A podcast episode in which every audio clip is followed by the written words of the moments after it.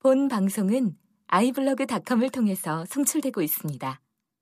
미디어 플랫폼 아이블로그 iblog.com 여러분 안녕하시지 않죠? 지금 박근혜 행복 시대와 국민 불행 시대를 맞아서 안녕하십니까라는 인사를 도무지 할 수가 없습니다. 저는 시대의 징표 방송 진행을 맡은 신성국 신부입니다.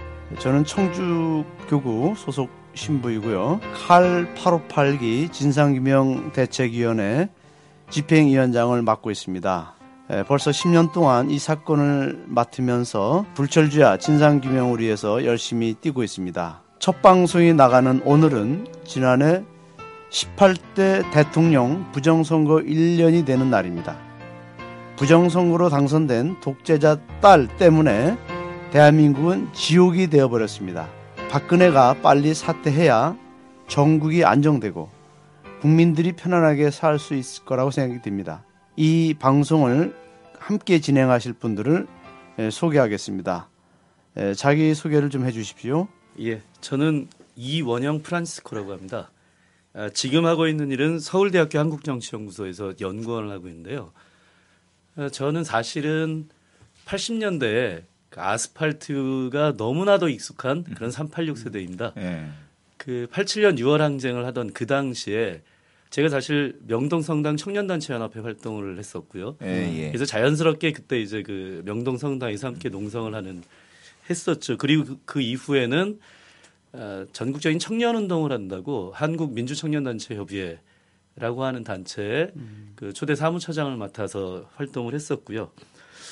그리고 나서 30대 후반부터는 이제 먹고 살아야 되니까 비즈니스를 하다가 쫄딱 망했습니다.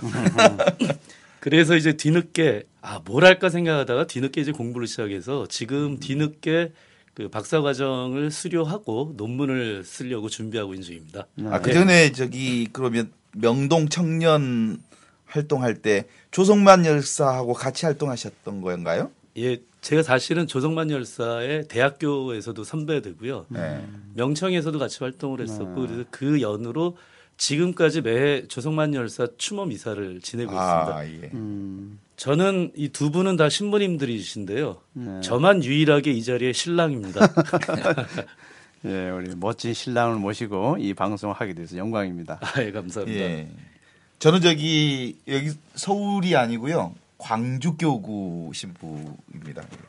광주교구 신부인데 지금은 어, 연수 중에 있습니다. 1982학번인데 소품은 92년도에 받았어요. 좀 늦게 어, 받았어요. 늦게 네. 제가 이제 거쳐온 본당들은 시골 본당이죠. 쫙 밑에서부터 내려옵니다. 고흥, 그 다음에 광주 시내 우산동 성당, 그 다음에 영암군, 그 다음에 장흥군을 거쳐서 그 광주 시내에 또 한번 하남동 성당 음. 주임 신부를 하다가 왔는데 그 중간에 어, 특이한 사안이 하나 있는데 97년도부터 어, 강주 교육의 카톨릭 농민의 지도 신부를 맡게 됐습니다. 이게 본당 신부 하면서 겸, 겸임했죠. 그러다가 이제 99년도에 풀타임 농민 전담 신부를 하게 됐었어요. 그래서 음. 풀타임 농, 농민 전담 신부의 몫이 뭐냐면 카톨릭 농민의 네, 당시에 전국 지도 신부하고 소비자 문제 그러니까 어, 우리 농촌 살리기 운동 생활협동조합 관련해서 소비자들하고 함께 조직하고 또 아, 농촌과 예. 연대하고 음. 어, 그러는 일들을 쭉 해왔었습니다.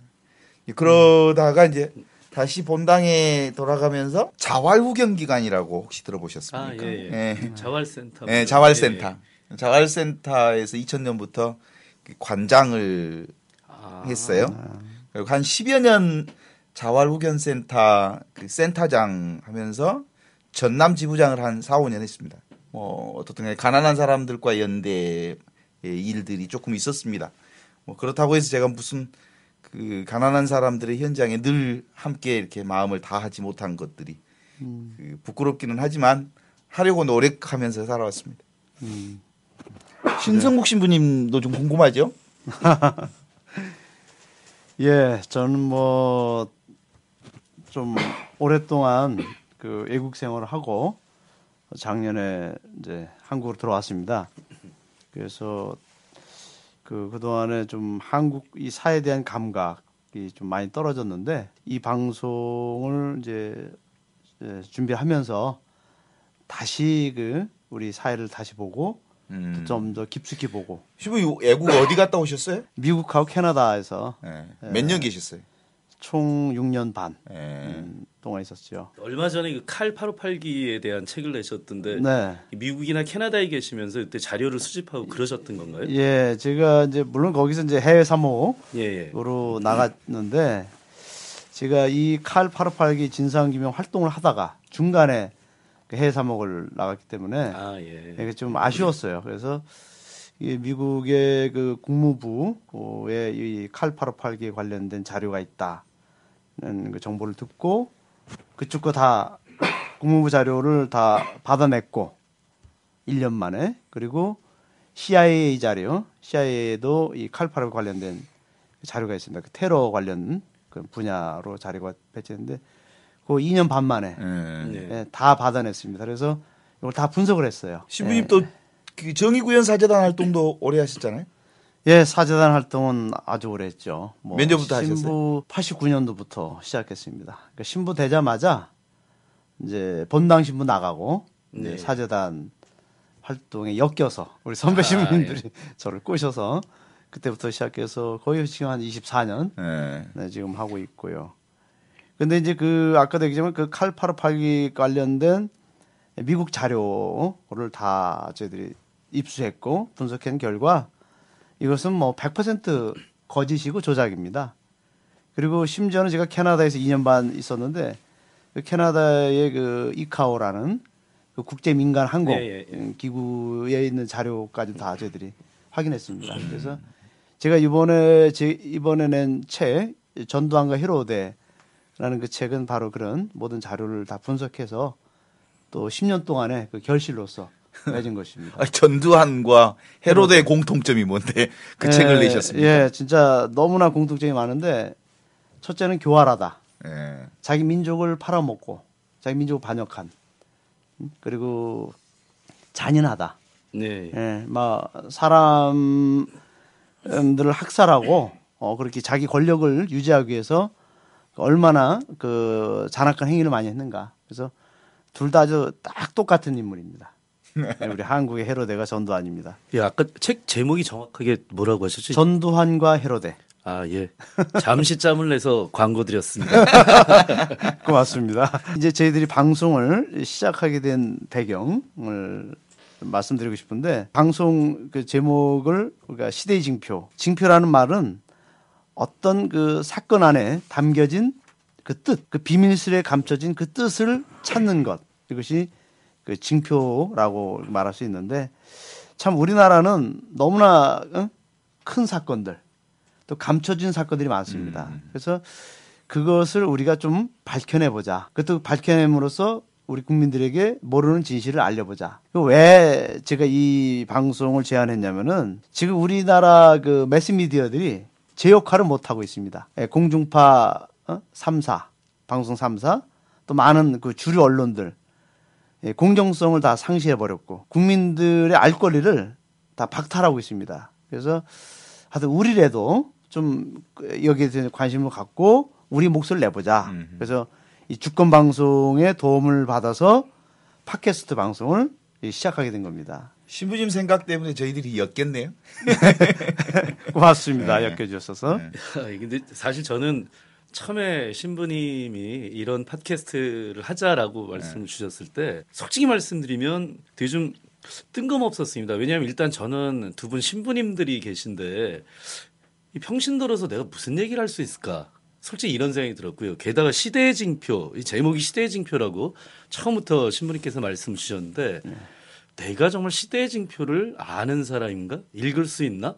솔직히 자신이 좀 없었습니다. 그런데 이제 아 그래도 신부님께 예, 해보겠습니다라고 대답 드렸던 이유가 두 분이 신부님들이 이제 진행을 하시니까 저는 뭐 아까 제 소개드릴 때 말씀드렸던 것처럼 현재 정치학을 전공하고 있는 사람이니까 이 신앙인의 관점이라기보단 일반인 내지는 이제 그 정책을 전공하는 사람의 관점에서 제가 좀 도움드릴 수 있는 이야기가 있지 않을까 네. 이런 생각에서 일단 예 하- 해보겠습니다 이렇게 말씀을 드렸는데 지금도 사실은 좀 자신은 없습니다. 그러나 음. 어쨌든 최선을 다해서 신부님 두 분 신부님들과 함께 방송을 해볼까 생각을 하고 있습니다. 예, 저는 시대징표라는 그 제목이 마음에 들어요. 시대징표가 뭘까 하는 거 궁금 하기도 할 텐데, 저는 아주 간단하게 시대징표 가난한 사람이다 이렇게 정리를 하고 싶어요. 네. 실제로 그렇습니다. 시대징표는 가난한 사람입니다. 그래서 가난한 사람이 있는 곳 그리고 가난한 사람들의 고통의 현장, 가난한 사람들 그들의 이 얘기가 곧 시대징표라고 네. 저는 생각을 해요. 이제 그런 틀에서 기본적으로 이제 원론적으로 들어가면 어, 시대징표라고 하는 말이 왜 나올까? 사실은 그리스도인들은 하나님의 말씀을 듣는 사람입니다. 네, 그렇죠. 그러니까 하느님의 말씀이 무슨 육성으로 여봐라 내 말을 들어라 뭐 이런 얘기로 각자의 그 사람들에게 하느님이 직접 말을 해주신다면 다 알아듣죠. 그런데 직접 그렇게 듣는 사람은 없고요. 그런 의미에서 하느님의 말씀은 시대의 징표를 통해서 우리에게 들려주시는 것인데 그 시대 징표는 곧 가난한 사람이다라고 정리를 네. 해볼 수 있습니다. 네, 그래, 그런 의미에서 교회는 가난한 사람의 현장으로 갈 수밖에 없죠. 네, 그게 지금 교황님 말씀하신 네. 그런 얘기네요. 그건 사실은 본질적인 부분에서도 가능하다고 저는 생각을 하게 하는 게 내일 모레 이제 25년 예수 성탄이 진행이 되는데 예수님이 가난한 사람으로 오셨습니다. 약한 사람으로 오셨고 사실은 보잘것없는 사람으로 왔고 아기로 왔습니다. 예수가 사실은 가난이 있거든요. 예수 가난. 예, 예, 예. 음. 예수가 곧 표징이죠. 음. 그래서 어, 가난한 사람 곧 그게 시대 징표다. 그래서 우리 이 프로그램은 제 앞으로 이제 진행하게 될 경우 가난한 사람들의 현장 이야기, 가난한 사람들이 아파하는 현장의 모든 문제. 그래서 실제로 지금 민주주의가 이제 이렇게 훼손되어지는 이 시점에 제일 먼저 아파할 수밖에 없는 사람들은 가난한 사람들 있잖아요. 환경 문제 불거졌다. 그러면 제일 먼저 아파할 그렇죠. 사람들이 가난한 그렇죠. 사람들이고 여성들이고 어린이들이고 네. 노인들이고 결국 시대적 징표를 읽는다. 교회가 그러면 결국은 가난한 사람들의 현장을 외면할 수 없고 가난한 사람들에게 가야 하고 가난한 사람들의 이 먼지의 손을 같이 함께 묻히고 그들과 함께 얘기한다. 이런 측면에서 우리의 그 시대적 징표의 틀은 가난한 사람들의 현장으로 가는 것, 그 목소리를 듣는 것, 그 목소리를 나누는 것 이렇게 저는 생각을 합니다. 그래 우리 시무님 말씀대로 우리 그 주류 방송 언론들이 힘 있는 자들, 또 가진 자들, 응? 또 대기업, 그 정부 권력을 가진 사람들 목소리만 내고 있는데 뭐이 가난한 사람들은 어디에 호소할 데도 없고 응? 자기들의 처지를 알 곳이 없어요. 그래서 우리가 이 시대징표 방송은 그들의 목소리를 많이 좀 담아낼까 그렇게 좀 할 계획입니다. 다음으로 그 지난 11월 22일 천주교 어, 전주교구 원로 사제 박창신 신부님이 시국미사 강론을 통해 부정선거의 책임을 지고 박근혜는 사퇴하라고 했습니다. 그랬더니 청와대를 비롯한 새누리당이 이 박 신부님을 종북으로 몰고 융단 폭격을 가했습니다. 방송 언론들도 벌떼처럼 그 신부님에게 돌을 던지면서 사제옷을 벗으라 하고 난리를 쳤습니다. 과연 이게 정상적인 나라인가? 우리가 이 시대의 징표 방송을 시작하게 된 배경도 그와 관련이 깊습니다. 이 박근혜가 들어서고 나서 진실을 말하지 못하도록 입을 틀어막고 정의를 행하지 못하도록 탄압하고 있습니다. 이게 과연 민주주의 국가가 맞은가? 애비도 독재 18년 을 해서 국민들이 질려버렸는데 그보다 더한 독재 시대를 만들려는 박근혜 이 작태는 예, 국민들 전체를 불행하게 하는 주범이고 또 민주주의를 파괴하는 그러한 범죄자입니다.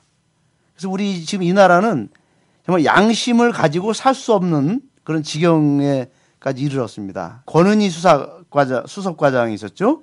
그 국정원 그 댓글 사건 그 수사를 했던 그 네. 사람이 진실을 말했는데 마녀 사냥식으로 탄압하고 고통을 가하고 있습니다. 이게 정상적인 나라라고 볼 수 있습니까? 신부님 말씀하신 걸 들으면서 첫째 무슨 느낌이 들었냐면요. 야, 신부님이 나보다 더 과격하다. 이런 생각을 했습니다. 그런데 이건 뒤집어서 얘기를 하자면 사실은 이제 그 보통 사람들은 어떤 이야기를 할 때 이것은 아마 이 정권이 그 노린 것인 것 같은데요. 이제는 이야기를 할 때 자기 검열을 합니다. 네. 내가 이런 얘기를 해도 되나 안 되나를 내가 먼저 생각을 하죠. 그러니까 저만 해도 어떤 예를 들어서 성명서를 쓴다고 할 때 과연 이 성명서를 썼을 때 내가 어떻게 될까 그리고 사람들이 이걸 어떻게 받아들일까 여러 가지를 생각을 하게 되더라고요. 근데 그래. 신부님들은 보시면 음. 무엇보다도 성서에 나오는 게 예언자적 이런 모습 때문이신지 그 예언자가 과거에 보면 항상 왕한테 가서 당신 이러면 안 된다, 뭐 이- 이래야 된다, 저래야 된다 이런 역할을 하셨던 게 예언자들인데 신부님들을 보면서 요즘 그런 생각을 많이 했습니다. 그러니까 신부님들이 돌직구를 잘 던진다 이거? 그렇죠. 그러니까 박창신 신부님 강론하신 걸 저도 이제 나중에 들었는데 저 나중에 이걸 보면서 오히려 제가 조마조마하더라고요. 아, 우리 신부님이 어떻게 되면 어떡하지? 그랬는데 아니나 다를까 뭐 벌떼처럼 일어나서 결국 종북 신부다 뭐 이런 표현까지 나오지 않았습니까? 그리고 그 종북 구현 사제단이다 정의구현 사제단에 대해선 근데 그걸 듣고 어느 분이 이런 얘기 하더라고요. 쟤네들 종북이 뭔지 잘 모르고 하는 말이다. 그건 종북은 교회에 있는 종하고 사찰에 있는 북 두 개가 같이 울리는 게 종북이다. 그래서 그 얘기 듣고서는 안 그래도 그 일이 있고 얼마 직후에 저희 천주교, 개신교, 불교 평신도들이 모여서 집담회를 한 적이 있습니다. 현재 상황에 대해서. 그래서 그날 제가 가서 제 주변 사람들한테 들은 얘기 그대로 아 오늘 지금 이 자리가 종북연대다. 교회 종하고 사찰의 북이 동시에 울린 거다 이건. 그래서 같이 웃은 적이 있었습니다. 웃자고 한 얘기지만 네. 정말 그 서글픈 얘기죠. 아니 신부님이 강론을 했는데 대통령까지 직접 나서서 이거는 사실은 민주주의 국가에서는 있을 수가 없는 것이 강론의 내용에 대해서는 반대할 수 있- 있겠죠 개인 자격으로는. 그러나 대통령이 나서서 신부님의 강론에 대해서 비판을 가하는 건 종교 탄압이죠. 근대화된 민주주의 국가에서는 이건 있을 수는 없는 일이죠. 저는 첫 번째 그렇게 생각을 하고요. 그런데 이런 일이 벌어지고 있는 이유가 박근혜 대통령의 이런 심기를 누구보다도 잘 아는 보수 언론들이 누구보다도 앞장서서 먼저 심기 보좌를 하고 있는 이런 형국이라는 것입니다. 사실 이런 면에서 민주주의 후퇴가 제도적으로도 후퇴가 되고 하지만 사회 전반적인 분위기상의 그 박근혜 대통령이 당선된 이후에 전반적인 민주주의의 후퇴, 문화적인 후퇴 이것이 정말 심각한 문제가 아닐까 이렇게 생각을 해봤습니다. 그러니까 실제로는 그 뭐 박신부님이 어떤 그 없는 얘기를 한 것도 아니고 그렇죠. 리고 어 백성들의 마음 속에 저건 아니다라고 모두가 다 알고 있을 때 그렇죠. 그, 그러나 어 그것을 포문을 열기가 어려운 이러저러한 사정들이 있죠. 그런 사정에 얽- 얽혀 있을 때 신부님들이 할 수 있을 수 있는 근거라고 하는 게 사실은 어 삶의 명 자명함이죠. 그 사고 세상을 바라보는 눈의 자명함이죠.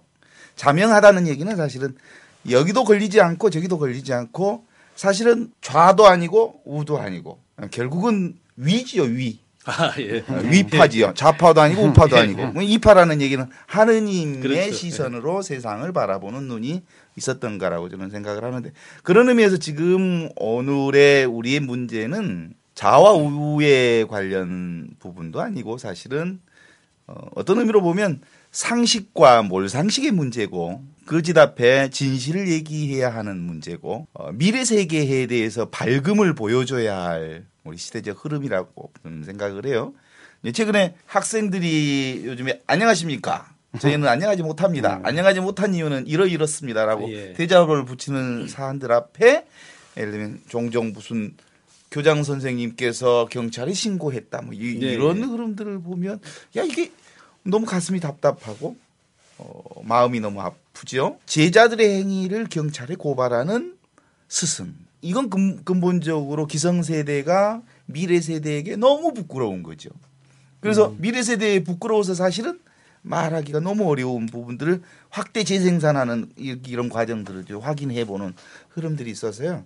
실제로 지금의 우리 사회는 미래 세대의 희망을 만드는 일이 기성세대로부터 어, 너무 실망감을 많이 주고 있는 흐름에서 사실은 상식과 몰상식, 거짓 앞에 진실을 말해야 하는 새로운 삼, 사명감이 놓- 놓여져 있는 거 아닌가 뭐 이런 생각을 하게 됩니다. 우리 인간 삶의 가장 근본적인 것은 양심 그리고 양심에 따른 진실 그것이 바탕이 됐을 때 민주주의도 어, 가능한 건데 이명박 정권 5년 부정선거로 불법 당선된 박근혜 1년 우리 사회의 이 국가적인 혼란 불안한 상태 이것은 결국 진실을 덮고 예, 거짓을 끊임없이 양산하는 그러한 형태에서부터 오는 거라고 보거든요. 그래서 우리가 이 시대의 징표를라는 방송을 우리가 하게 된 것도 거짓과 진실을 식별하자. 예, 그리고 올바로 판단하고 올바로 행동하자. 예, 그런 취지로 이제 이 방송을 시작했습니다. 박근혜 이 집단이 국민 갈등을 계속 부추기고 있죠. 네, 그리고 그래서 지금 서민들의 삶이 너무 고단합니다. 저는 이 생각을 가져요. 이 박근혜 1년을 이렇게 좀 보니까 왜 박근혜 뒤에 호칭을 안 붙이십니까? 그 박근혜는 엄연히 예, 부정선거에 의해서 당선된 응? 그 불법 자격이 없는 사람입니다. 그 신부님들이 더 과격하다니까요. 부정선거 사실이 다 드러났습니다. 응? 그럼 우리가 예, 부정 시험을 치르면 그 시험 자체가 무효화돼요. 아. 그래서 이게 선거가 무효가 된 거고 빨리 이 국민 혼란을 또 국민 이 국가 안정을 위해서 어? 이 정상적으로 어, 이걸 정상적인 선거를 치러야 됩니다. 그렇지. 재선거를 해야 됩니다. 그러니까 전반적으로 우리 사회가 불안한 상황에 노출되어 있어서 그게 겉으로 드러난 부분이 젊은이들의 얘기 속에 안녕하십니까 안녕하지 못합니다라고 얘기를 하는 부분들이죠. 예, 그런 의미에서 저는 그런 생각들을 종종 해요. 사실은 지금 박근혜 정부 특히 박근혜 대통령께서 정신적인 틀 안에서 좀 이렇게 안정성을 찾지 못하고 있는 거 아닌가.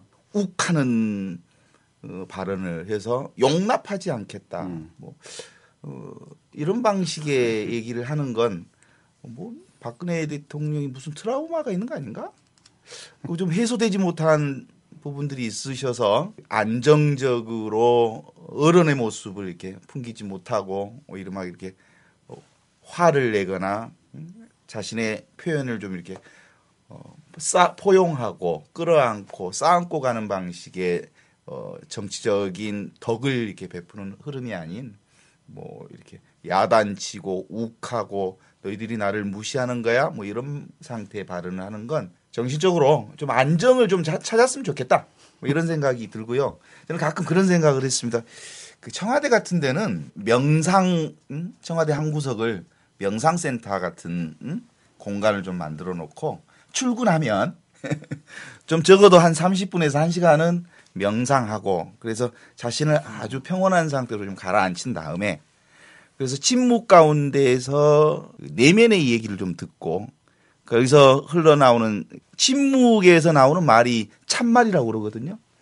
그 말이 참말이려면 상당 정도 내가 그 침묵 가운데서 그 안에서 들리는 소리를 통해서 얘기를 할 때 참말이 나올 수 있단 말이죠. 그래서 지도자는 적어도 세상에 참말을 보여주고 참말을 실현하고 참말을 살아야 할 사람이니까 제가 한번 제안을 해보고 싶은데 응? 대통령을 직접 만날 수 있다면 청와대에 제의할 수 있다면 청와대에 기도방 내지는 명상할 수 있는 공간을 하나 만들어서 어, 최고위 지도자가 좀 안정감 있게 그 심리적 마음 처리, 음, 마음 다스기를 좀 잘했으면 좋겠다. 뭐 이런 생각을 하게 돼요. 그 아까 이제 박근혜 대통령의 그 리더십에 관계된 말씀을 좀 해주셨는데요. 사실 정치학에서 그 리더십에 대해서 뭐 몇 가지 유형을 나누는 경우가 있습니다. 근데 이제 박근혜 대통령을 보면서 들었던 느낌이 대단히 카리스마적 리더십에 천착하고 집착하는 것 같다 이런 생각이 들었습니다. 그런데 카리스마의 정말 본질은 내가 카리스마 있는 사람이야라고 선언을 해서 나오는 게 아니라 민주적으로 국민들로부터 그런 카리스마적인 권위를 인정받을 때 비로소 성립할 수 있다고 생각을 합니다. 그런데 그러려면 가장 중요한 게 사실은 소통이겠죠. 예를 들어서 그 어려운 사람들의 이야기를 듣고 그 이야기를 듣기만 해줘도 심리학에서 나온 얘기인데요. 50%는 벌써 치료가 된다고 얘기를 하는데 소통이 그런 의미에서 정말 중요하죠. 어려운 사람들의 이야기를 듣고 심지어 나를 반대하는 사람들의 이야기를 들으려고 할 때 그때 비로소 정말 그 대- 박근혜 대통령이 후보 시절에 내세웠던 국민통합의 대통령이 될수 있지 않을까라고 생각이 듭니다. 그런데 며칠 전에 그 청와대 이정현 홍보수석이 박근혜 대통령 홍, 아, 저 소통을 참 잘하고 있는데 소통을 못한다는 이야기를 들어서 정말 제일 억울하다. 그래서 이게 그 요새 개그 콘서트에 나온 유행어가 하나인데요.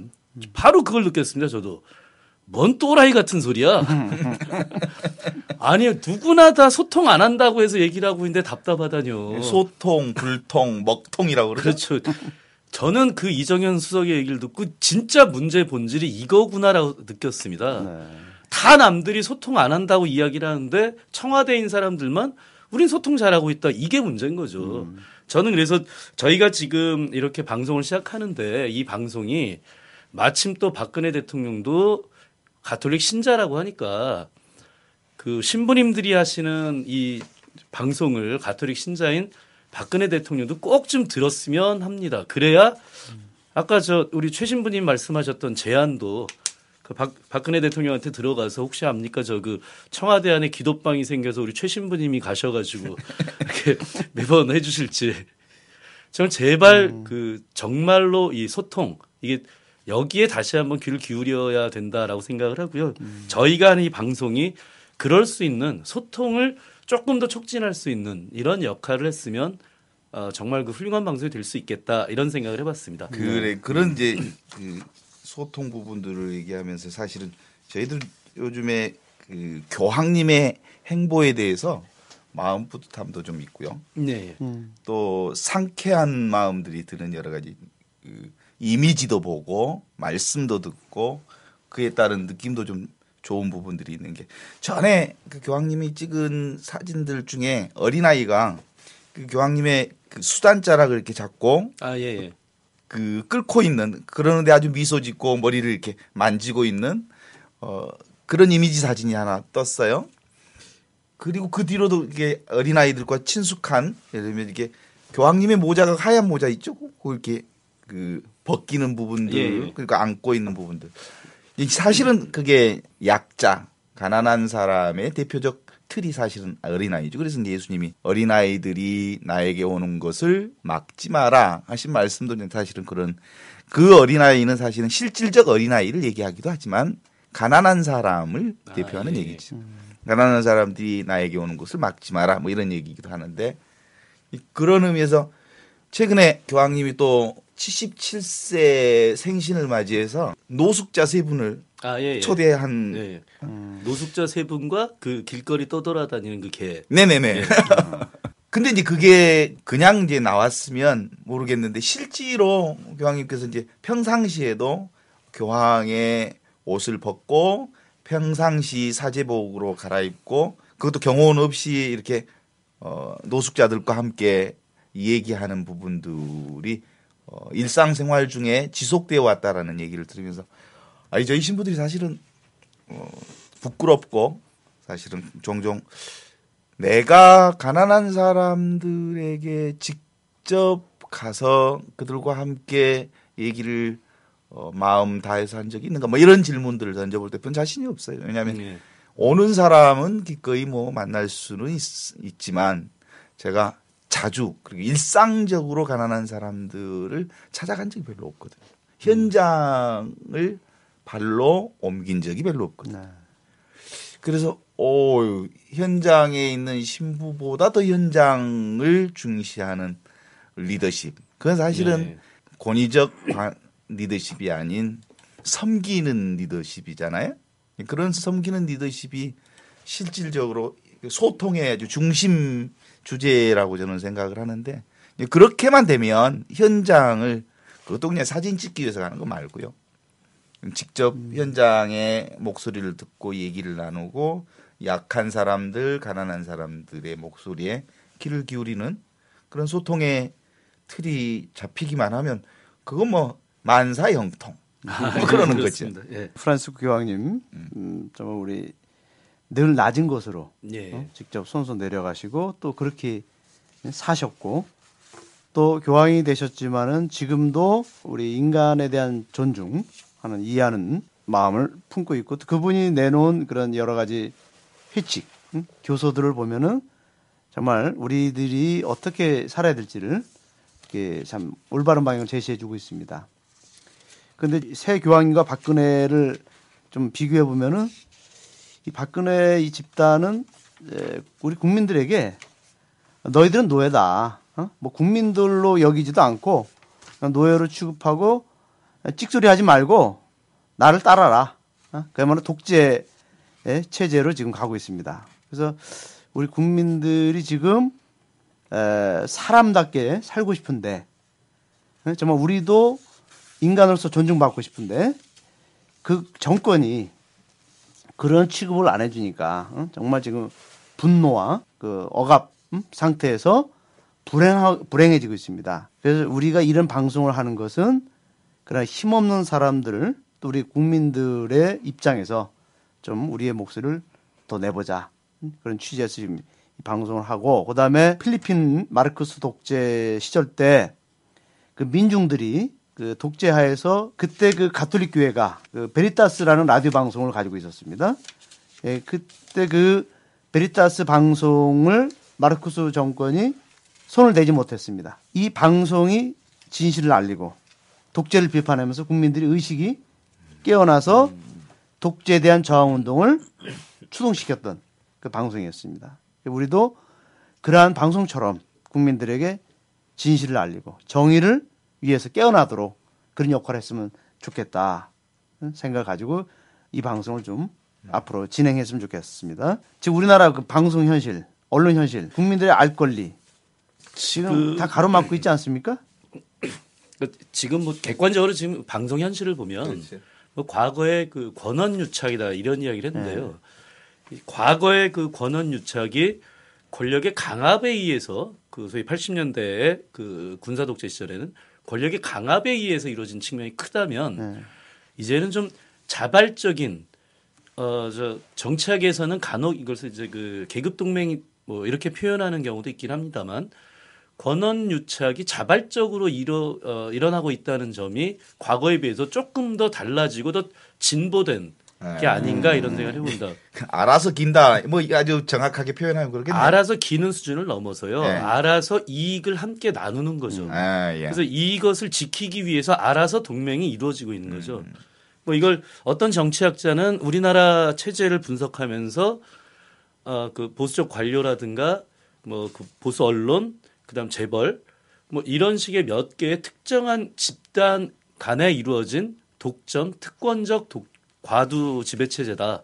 이렇게 표현하는 경우도 있었습니다. 그런데 이제 겉으로 드러난 경우는 사실은 방송 현실 자체가 아주 그 자유시장으로 열린 것처럼 아주 많은 방송들이 얼마나 많습니까? 이렇게 많은 방송이 열려져 있는데 근데 실제로는 쇠퇴된 언론 더 나아가서는 폐쇄된 언론의 공론장으로 만들어져 있다는 말이죠.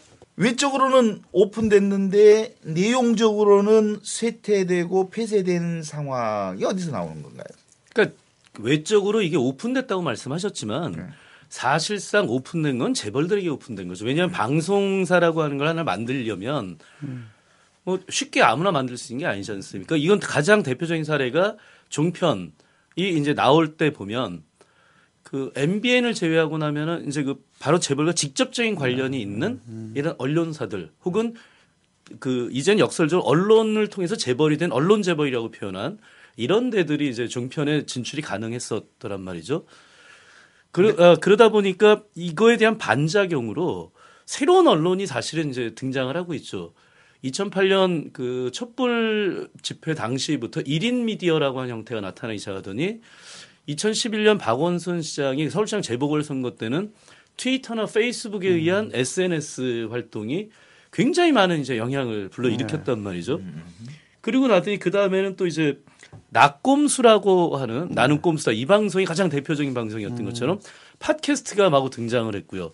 그 이후에 그 작년의 경우는 이제 뉴스타파라든가 혹은 국민 TV 이런 식의 새로운 언론, 대한 언론을 주창하면서 시, 어떤 때는 한 사람이 어떤 때는 많은 사람들이 돈을 모아서 대한 방송도 언론으로 그, 아, 그 그렇죠. 연장선에 있죠. 대한 언론이죠. 예. 주권 방송은 여기서 저희가 하고 있으니까 또 따로 띄어서 주권 방송을 말씀드리려고 했었는데요. 네. 아무래도 잘 보여야 될 것 같아서.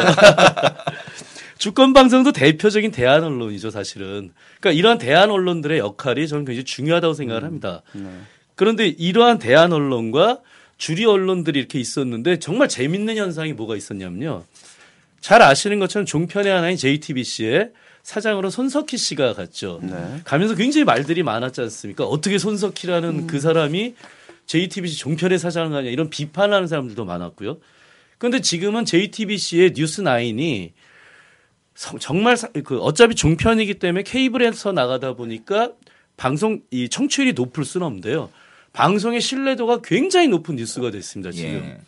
그러니까 어떻게 보자면 이런 주류 방송도 그 틈바구니에서 새로운 그 청취율, 신뢰도, 방송으로서의 신뢰도 이런 걸 조금씩 고민할 수밖에 없지 않, 그 고민해야만 되는 이런 상황이 된 게 아닌가 이렇게 생각할 수도 있지 않겠냐는 거죠. 그렇죠. 전 어쨌든 그래서 저희도 그 신뢰받을 수 있고 서로 진정성 가지고 소통할 수 있는 이런 방송이 된다면 뭐 그 신부님도 그렇고 저도 그렇고 방송의 전문가는 없습니다만 그 진정성을 가지고 청취자들을 만날 수 있다면 굉장히 훌륭한 방송으로 거듭나고 발전해 나갈 수 있지 않을까 이런 생각을 해봤습니다. 그러니까 지금 국정원의 선거 개입이 문제화되는 아주 중요한 부분 중에 하나가 애곡 평파 보도 형태가 사실은 국민들을 분노하게 만들었고 편치 않다, 안녕하지 않다는 사실을 갖게 하는 중요한 그 원인 중에 하나죠. 실제 그 조선 중앙 동화 조중동으로 일컬어지는 어, 이 언론들이 그 검찰이 국정원 대선 선거 개입 사실을 발표하던 그러니까 6월 14일부터 현재까지 국정원 사건을 보도한 건수가 네이버 뉴스를 통해서 검색해 본 결과에 의하면 그 조중동 순서가 사실은 그 31건, 15건, 16건입니다. 그런데 그 경향신문과 한겨레 신문은 68건과 42건으로 비교해 볼 때 큰 차이가 예. 나죠. 예. 그래서 국정원 사건이 검찰에 의해서 사실로 밝혀지고 또 분명 중요한 문제임에도 불구하고 사람들이 잘 모르 모르게 하거나 이런 부분들은 사실 언론의 책임이 가장 크죠. 그렇죠. 네. 그 중에서도 방송사의 책임이 가장 큰데 언론의 존재 이유가 사실은 어디 있습니까? 정리를 해보면 가장 단순하게 얘기하면 현재의 권력, 살아있는 권력에 대한 견제를 통한 균형이죠. 그래서 언론을 이야기할 때 흔히 이제 그 한 국가의 체계를 3부로 구성돼 있다. 입법, 사법, 행정 이렇게 얘기하면서 언론을 제4부다. 이렇게까지 얘기를 하죠. 또 그러니까 진실을 얘기하지 않으면 언론의 존재 이유가 없다 이 말 아닙니까? 그렇죠. 좀 그더 심하게까지 얘기하면 전파 낭비죠. 네. 그 언론의 경우는 그래서 이제 그 다르게 표현할 땐 사회의 목탁이다 이런 이야기도 하거든요. 그러니까 결국 언론은 가장 중요하게 현재 살아있는 권력에 대해서 견제와 균형을 통해서 그럼 이게 그렇다고 해서 그럼 현재 살아있는 권력이 뭐꼭 어떻게 잘못되길 바, 바래서 그러냐 그런 건 아니지 않습니까? 그 우리 사회의 균형을 잡아주는 정말 중요한 역할을 언론이 해야 되기 때문에 살아있는 권력에 대한 견제와 균형 뭐이 역할을 해야 되는 게 그게 이제 언론인 거죠. 그러니까 언론은 사실은 그 공을 세우는 거지요. 그렇죠. 그런데 예. 지금은 사, 그 사적인 틀에서 지금 그 허우적거리고 있다. 이런, 얘기 아니겠어요, 사실은? 그런 의미에서 언론의 공공의 그리고 시민에게 봉사하는 최우선의 역할을 하지 않는 데서 그 언론에 큰 문제가 있는 것 같다라는 생각이 드는데요. 사실은 그 일각에서 연예인들 관련 이슈들이 터지는 것이 국정원 사건을 덮으려고 하는 것이다. 뭐 이런 주장들에 대해서 어떤 생각을 가지고 있는지. 글쎄 그뭐 직접적인 증거가 없으니까 뭐라고 얘기할 수는 없으나 재밌는 거는 이런 일이 있으면은 저도 이제 좀 그런 예상을 해봅니다. 기- 아니 예상이 아니라 이제 기대를 합니다. 연예인 아니면 뭐 유명한 프로스포츠 스타 뭐 건수가 터질 때가 되는데 즉 정치적으로 민감한 사건이 터지면 저도 은연 중에 뭐 재밌는 거 이상한 거 또 터트릴 것 같은데 그건 또 뭐지 이런 생각이 들게 되더라고요. 그러니까 이게 결국 언론의 역할이라고 말씀하셨는데 저는 이 과정은 정확히 권언 유착 때문에 그렇게 이런 일이 발생한다라고 생각을 합니다. 뉴스 value로 보면은 정치적인 문제가 사실 훨씬 중요한 게 맞지 않습니까? 특정 연예인 아무리 유명하다 하더라도 특정 연예인 개인이 뭐 예를 예컨대 뭐 마약을 했다. 뭐 이런 사건보다야 정치적으로 지금 민주주의가 후퇴되고 있는 게 훨씬 뉴스 value가 큰 거지만 실제 언론에서 다룰 땐 그렇게 안 다루는데 물론 사람들의 관심이 그런 쪽에 많이 쏠리니까 그렇기도 하지만 오히려 그런 것에 대한 균형을 언론이 잡아줘야죠. 정말 중요한 건 이거다 이런 식의 역할을 언론이 해줘야 되는 게 맞는 거죠 사실. 우리가 이제 언론 문제 이게 참 보통 심각한 게 아닌데 전두환 정권 때 그 안기부가 그 각 방송 언론사 예, 예, 안기부 직원들이 다 파견돼서 보도 지침을 예, 내렸습니다. 그래서 그 보도 지침이라는 것은 그 안기부가 모든 편집을 다 감시하고 통제하고 그래서 언론을 다 어, 장악했습니다.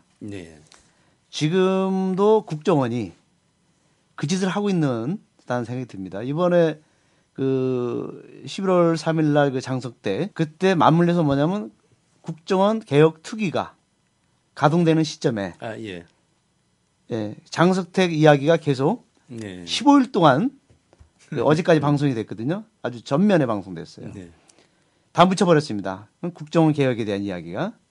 이건 뭐냐. 이 박근혜 그 집단이 들어와서 다시 전두환 때 그런 언론 보도 지침으로 다시 돌아간 겁니다, 지금.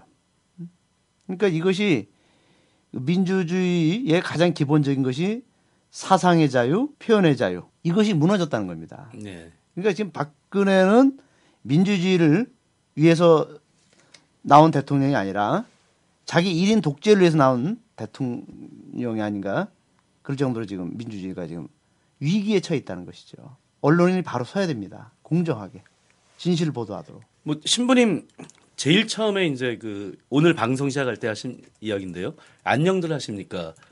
이건 어떤 고려대 주연호 학생이 대자보 한 장을 붙였잖아요. 예. 근데 여기에 대한 대학생들의 그 응답이 계속 줄기차게 이어졌죠. 그러니까 이것에 대해서 다시 언론이 또 주목하게 되면서 계속 이게 이 현상이 확대 재생되는 데서 이제는 안녕들 하십니까 현상 이렇게까지 이야기를 할 정도로 갔는데 저는 대자보 한 장도 사람의 마음을 이렇게 울릴 수 있으면 그럼. 정말 훌륭한 언론, 언론이 될 수 있다. 훌륭한 언론의 역할을 한 것이다. 이런 생각이 들더라고요. 그 오늘은 제가 아는 이제 그 페이스북 통해서 봤는데요. 제주도의 어떤 버스 정류장에 어떤 아줌마가 버스 정류장에다가 안녕들 하십니까? 나는 뭐 어떤 사람인데 이러면서 뭐 이런 걸 썼는가 하면 그 고려대학교의 앞에 나는 고려대학교 어, 파- 82학번 졸업생이다. 그래서 지금 엄마인데 내 아이들 같은 너희들한테 미안하고 감사하다. 그러니까 이게 이제는 안녕들 하십니까라고 한 대학생의 그 신호가 전체 기성세대까지 이렇게 확대되고 있는 현상인 것 같고 저는 진짜 언론이 그 주목해야 되는 거는 바로 이런 점인 것 같습니다. 진정성 있게 으- 어, 울림이 있는 이야기를 했을 때 기성 언론으로 따지면 이게 정말 높은 청취율이야 진짜 저 시청률이자 이걸 보여준 셈이 되는 거잖아요. 그렇죠. 전 언론이 정말 이걸 주목해야 된다고 보고 핵심은 결국 이 진정성 그걸 통한 울림 이게 정말 중요한 게 아닌가 싶습니다. 그러니까 이제 이런 그 국민들이 사- 국민들이 그 진정성을 이해하는 부분들이 있다면 그동안 이제 우리 아이들 그리고 청년들이 아 힘듭니다. 어렵습니다. 아 취직 안 되고 삼포 시대 아닙니까? 뭐 이런 시- 삼포가 뭐죠? 그 뭐 결혼 결혼 포기, 포기, 뭐 응? 취직 포기, 취직 포기, 자녀 포기 뭐 이렇게 하는 게 삼포 시대를 사는 현실의 젊은이들이 힘들다는 얘기를 자주 했습니다. 그런데 그걸 가지고 국민들이 감동하지 않았습니다. 그런데 자신의 힘듦을 얘기할 때 국민들이 감동하지 않았는데 이웃에 아파하는 사람들이 있습니다. 그래서 저희가 편치 않습니다. 밀양의 송전탑에 할머니가 아파하는데 저희들이 마음이 편치 않습니다. 쌍용차의 노동자들을 바라보면서 저희들이 마음이 편치 않습니다. 그 다른 사회적 약자, 가난한 사람들의 아픔에 젊은이들이 공감하기 시작했다.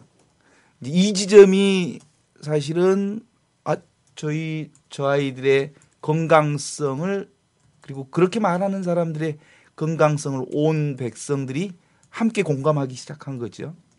결국은 방금 진정성이 사람의 가슴과 마음을 울린 것처럼 나 아닌 타인의 아픔에 함께 공감하는 공감 능력이 살았다.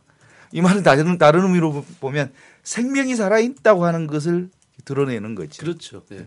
그렇다면 이제 살아있는 많은 사람들이 다시 살아나는 얘기를 시작하게 될 거고 살아있는 얘기가 함께 이제 어우러지기 시작하면 어, 그 살아있는 얘기와 행위 속에 진실을 세울 수 있을 거고 어, 나라의 희망과 지금 거짓 세력의 틀 안에서 진실들을 다시 세워낼 수 있지 않을까.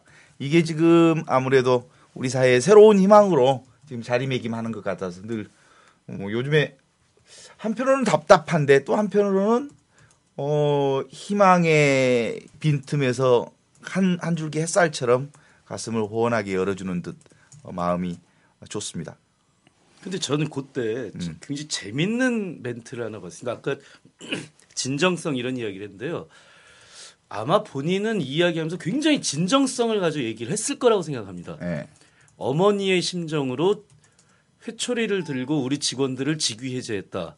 이거 어느 분이 한 얘기인지 아십니까? KTX 프레일 그렇죠.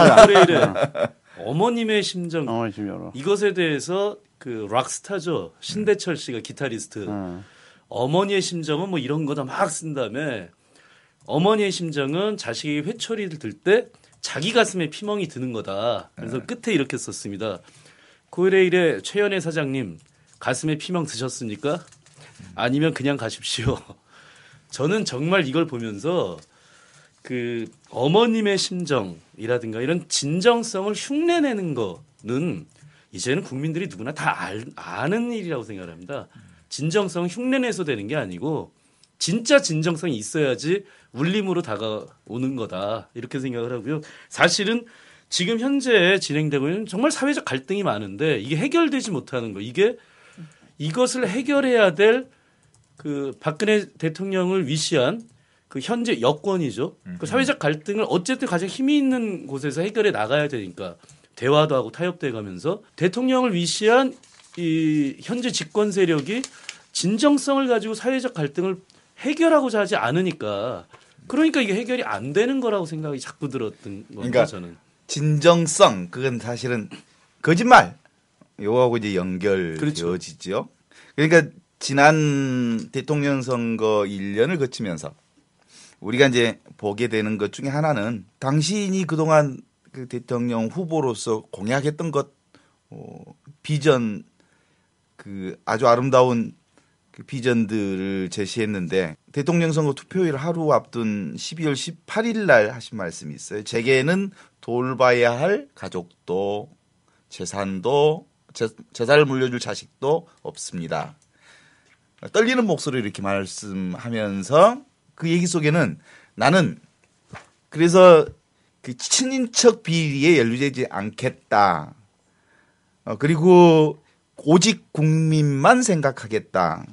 그래서 국민의 복지와 국민을 위한 모든 것에 모든 것을 다 걸겠다. 뭐 이런 얘기였단 말이에요. 그게 뭐 민생 대통령, 약속 대통령, 대통합 대통령이라고 했는데 실제로 지금 대통령의 직함이 직함으로 지금 1년이 지났는데 국민들은 안녕하지 않다고 그런단 말이에요. 자신은 국민들 안녕시켜 주겠다라고. 제가 사실 최, 최근에 읽은 그 소설이 하나 있, 있는데 이청준 선생님이 쓴 그 당신네들의 당신들의 천국. 네, 당신들의 천국. 예. 예, 소록도 병원장으로 간 사람들이 소록도 가면 가는 사람마다 나의 당신들을 낙원으로 만들어 주겠다. 그런데 소록도에 있는 그 온생들은 믿지 않죠. 왜냐하면 그 전에 워낙 많은 원장들이 거짓말과 사기를 치고 갔기 때문에 너희들의 낙원, 네가 말하는 낙원은 너희들의 너희들의 얘기 속의 낙원이지 우리가 피부로 와닿지 않는 낙원이다. 그, 그, 그 생각이 들었어요. 지금 상황을 보면 당신이 참 좋은 얘기들 많이 했는데 대자보를 쓴 대학생들 안녕하냐? 우리 안녕하지 않다. 이, 이 상황으로 지금 몰아오는 부분들을 보면서 약속을 지키지 않는 대통령. 그러니까 실현 가능성이 없는 공약은 아예 뺐습니다. 뭐 이런 얘기도 하셨죠? 네. 그다음에 국민기초연금을 도입해서 할 수 없는 사람들까지 다 합쳐서 20만 원씩 다 드리겠습니다. 음, 노령연금. 어. 그런데 아이 드릴 수 없는 사정이 생겼습니다. 이렇게 해서 사실은 약 공적으로 약속한 것을 충분한 타당한 설명 없이 파기하는 방식 앞에 그 국민들이 절망하는 부분들이 계속되는 것 아닌가 싶어요. 반값 등록금 같은 경우도 사실은 어, 하겠다. 그런데 지금 2014년 예산 예산 지원이 일부만 이루어져서 1년 뒤로 실행을 미루겠다고 한단 말이에요. 그게 그 새누리당의 음. 그 청년 비대위원으로 활동했던 이준석 비대위원이나 음. 뭐 미래세대 위원장이었나요? 손수조. 이 새누리당의 가장 대표적인 두 청년들도 그 점을 굉장히 크게 비판을 했었거든요. 음, 네.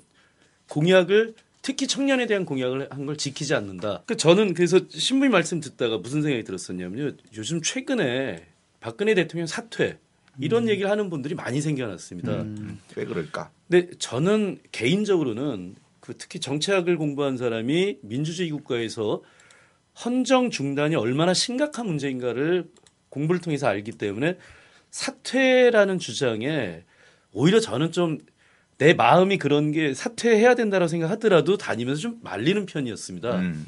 야, 그 정도까지는 하지 말자. 그랬는데 제가 생각할 때 진짜 사퇴를 해야 되는 이유는 전 당선 과정에서의 문제도 있지만 음. 이렇게 약속을 한 것을 다 어기고 공약한 음. 걸다 어긴다면 그러면 당선되는 과정에도 절차적인 정당성에 문제가 있었는데 약속한 걸 다 어긴다. 그러면 도대체 대통령 왜 하느냐 이거죠.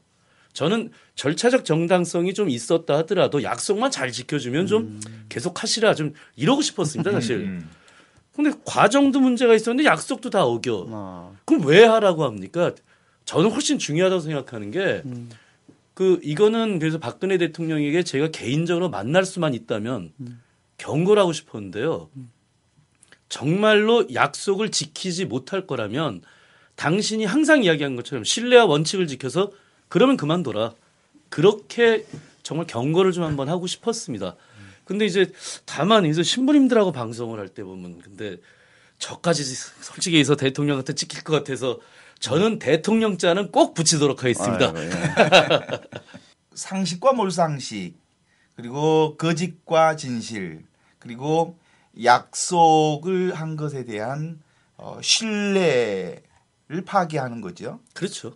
그런 것 앞에 사실은 국민들이 저항하기 시작하고 그 저항이 지금 전체의 물결을 흐르게 하는 촛불의 물결을 만들게 하는 틀이죠. 그러면 이제 회복하는 방법은 근본적으로 문제를 일으킨 것의 진단이 진정성이 훼손되어서 일어난 상황이라면 다시 진실을 보여주는 것밖에 우리 사회에서 통합 그리고 화해를 이루는 첩교 없다. 뭐 이런 생각이 들어요. 그렇죠. 그래서 이제 만델라가 얘기한 것처럼 만델라 대통령이 얘기한 것처럼 진실 그 다음에 화해. 진실 화해 위원회가 어그 노무현 정부에 있었던 것처럼 진실이라고 하는 것이 전제되어야 비로소 화해와 그리고 통합이라고 하는 부분을 얘기할 수 있다. 그럼 지금 단계는 사실은 진실을 얘기하거나 진실을 밝히거나 진실이 드러나야 하지 않는다면 통합은 근, 근본적으로 화해는 근본적으로 어려운 거 아니겠어요? 그렇죠. 그것은 뭐 비단 우리나라만의 문제가 아니라 그러니까 뭐 아까 남아프리카 공화국도 말씀도 하셨지만 그러니까 가장 심했던 게 이제 나치가 유대인 학살하고 했을 때도 결론은 뭐였냐면 용서하겠다 그러나 잊지는 않겠다 이 얘기는 뭐냐면 정말 그 과거에 잘못한 것에 대해서 가해자가 정말로 진심으로 용서를 빈다면 음. 그러면 용서할 수 있다.